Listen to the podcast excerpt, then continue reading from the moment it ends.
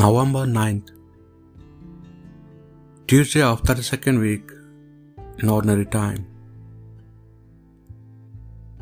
Feast of Dedication of the Lateran Basilica. A reading from the book Prophet Ezekiel. The angel brought me to the entrance of the temple, where a stream came out from under the temple, the threshold and flowed eastwards. Since the temple faced east, the water flowed from under the right side of the temple, south of the altar. He took me out by the north gate and led me right round side, outside as far as the outer east gate, where the water flowed out on the right hand side. He said, This water flows east down to the Araba and to the sea. And flowing into the sea, it makes it water wholesome. Wherever the river flows, all living creatures teeming in it will live. Fish will be very plentiful, for wherever the water goes, it brings health, and life teems wherever the river flows, along the river. On either bank will grow every kind of fruit tree, with leaves that never wither and fruit that never fails.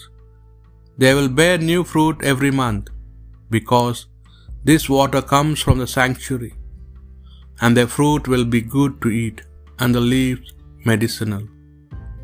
The word of the Lord. The waters of river give joy to the God city, the holy place where the Most High dwells. God is for our us a refuge and strength, a helper close at hand in times of distress.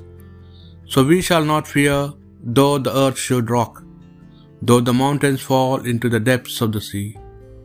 The waters of a river give joy to God's city, the holy place where the Most High dwells.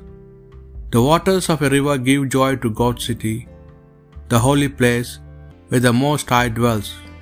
God is within, it cannot be shaken. God will help it at the dawning of the day. The waters of a river give joy to God's city, the holy place where the Most High dwells.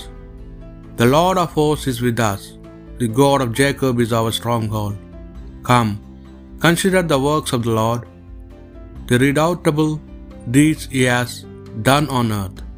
The waters of a river give joy to God's city, the holy place where the Most High dwells.